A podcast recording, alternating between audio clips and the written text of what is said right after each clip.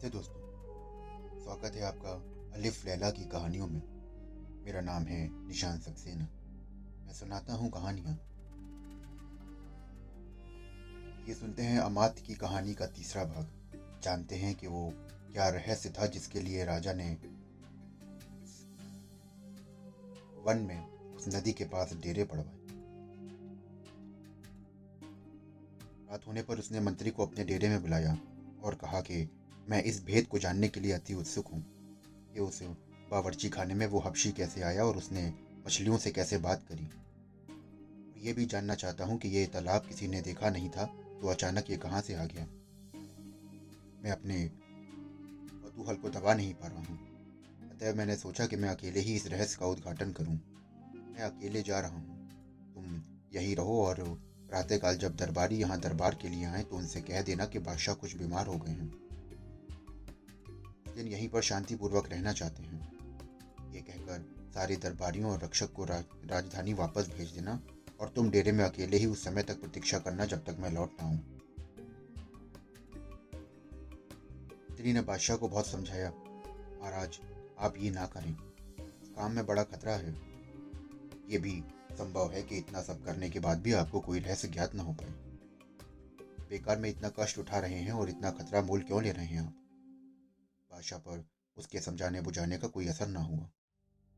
उसने बादशाही पोशाक उतारी और एक साधारण सैनिक के वस्त्र पहन लिए। जब सब लोग गहरी नींद में सोए हुए थे तो वो तलवार लेकर अपने खेमे से निकला और एक और चलता हुआ पहाड़ पर चढ़ गया। कुछ देर में वो उसकी चोटी पर पहुंचकर दूसरी ओर उतर गया। आगे उसे एक गहन वन दिखाई दिया।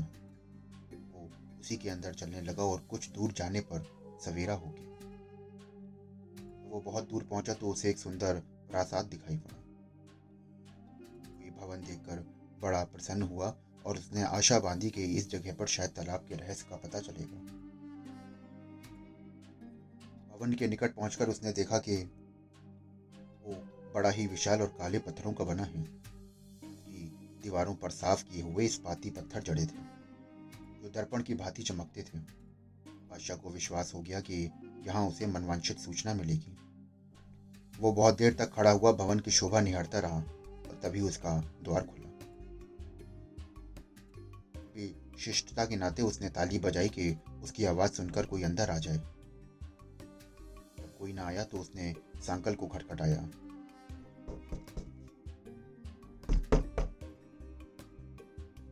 सोच कर कि शायद कोई उसकी ताली की आवाज़ अंदर तक ना पहुँची होगी। अंकल खड़खड़ाने पर भी जब कोई नहीं निकला तो बादशाह का क्रोध आया कि अजीब घर है जहाँ बुलाने पर भी कोई आकर पूछता नहीं। वो अंदर चला गया और ड्योड़ी में पहुंचकर ज़ोर से पुकारा कि क्या इस भवन में कोई मनुष्य है जो अतिथि के रहने पर थोड़ा ध्यान दे? परंतु उसे कोई उत्तर ना मिला। वो आश्चर्य से और आगे बढ़ा। ड्योड़ी से आगे बढ़कर तो जब घर में घुसा तो देखा कि अंदर से और भी लंबा मकान है। किंतु उसके अंदर कोई नहीं है। वो एक लंबे चौड़े आँगन को पार करके एक दलान में पहुँचा। उसमें रेशमी कालीन बिछा हुआ था। अंदर का मकान और भी ज़्यादा सजा हुआ था और दरवाजों पर जड़ाऊ मखमल के पर्दे पड़े थे, जिनमें सुनहरे और रुपहले फूल बूटे कड़े थे। अंदर एक बाराधरी थी जिसमें एक फौज था, जिसकी चारों ओर सोने के चार शेर बने हुए थे। शेरों के मुँह से पानी के फवारे फूटते थे। और जब उनका पानी नीचे संगमरमर के फर्श पर गिरता तो मालूम होता कि लाखों हीरे जवाहरात उछल रहे हैं। इसके अलावा उस विशाल भवन में तीन बाग थे, जिसमें बड़े सुघड़पन के साथ भली भांति से सुगंधित फूल और उत्तम फलों के पेड़ लगाए गए थे। बागों में हर चीज़ ऐसी तरतीब से लगी थी जिन्हें देखकर दुखी मनुष्य भी आनंद में डूब जाए। वृक्षों पर नाना प्रकार के सुंदर पक्षी कलरव कर रहे थे। पक्षी उन्हीं वृक्षों पर रहते थे। कर नहीं जा सकते थे क्योंकि वृक्षों के ऊपर जाल पड़े हुए थे। बादशाह एक कमरे से दूसरे कमरे और एक बाग से दूसरे बाग में घूम घूम कर हर वस्तु से आनंदित होता रहा। घूमते घूमते वो थक गया और एक मकान में बैठकर आराम करने लगा। सामने वाले बाग की शोभा देखने लगा तो उसे एक कातर वाणी सुनाई दी, जैसे कोई बड़े दुख में करा रहा के कान उन्होंने जब ये सुना तो मालूम पड़ा कि कोई मनुष्य रो रो कर अपनी करुण कथा कह रहा है और अपने दुर्भाग्य को कोस रहा है। आशा ने उस कमरे का पर्दा उठाया, जिसमें से ये आवाज़ आ रही थी। उसने देखा कि एक नवयुवक सिंहासन जैसी किसी ऊँची चीज़ पर राजसी वस्त्र पहने बैठा है और करुण स्वर में विलाप कर रहा है। आशा ने उसके निकट जाकर सलाम किया तो युवक बोला कि मुझे क्षमा कीजिए। मैं उठकर आपका स्वागत करने में असमर्थ हूँ, इसलिए आपके पास ना आ सका। आशा ने कहा, मैं आपके शीलवान व्यवहार से बड़ा प्रभावित हुआ। वास्तव में कोई ऐसा अपरि, अपरिहार्य कारण होगा कि आप उठ ना सके। किंतु आपके दुख को देखकर मुझे अति कलेश हो रहा है।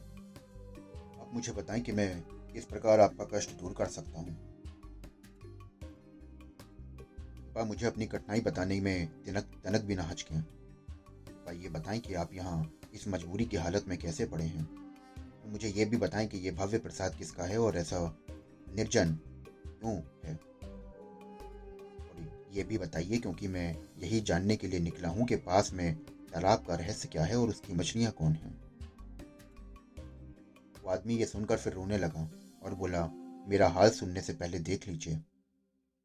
कहकर उसने अपना कपड़ा उठाया और बादशाह के ने देखा कि उसकी नाभि के ऊपर तो जीवित मनुष्य है और नीचे काले पत्थर का बना हुआ है। उसकी आँखें फटी रह गईं और बोला, मुझे तो वैसे यहाँ की प्रत्येक वस्तु देखकर आश्चर्य हो रहा था। किंतु आपका ये हाल देखकर मेरा आश्चर्य और उत्सुकता बढ़ गई है। भगवान के लिए अपना ब्योरेवार हाल कहिए। मुझे विश्वास हो रहा है कि तालाब की रंग बिरंगी मछलियों के रहस्य में का भी आपसे कोई संबंध है। आप मुझे अपनी व्यथा कथा शीघ्र कहिए कि दूसरे को सुनाने से आदमी का दुख कुछ तो दूर होता है। आदमी ने कहा कि मुझे अपनी दशा के वर्णन से भी कष्ट होता है, किंतु आपका आदेश है, इसलिए कहता हूँ। दोस्तों, अभी आप सुन रहे थे अमात्य की कहानी। क्या थी उस आदमी की कथा? क्या है उस आदमी के पीछे का रहस्य, उन मछलियों का रहस्य और उस नदी का रहस्य? जानने के लिए हमारे साथ जुड़े रहिए। फिर मिलता हूँ आपसे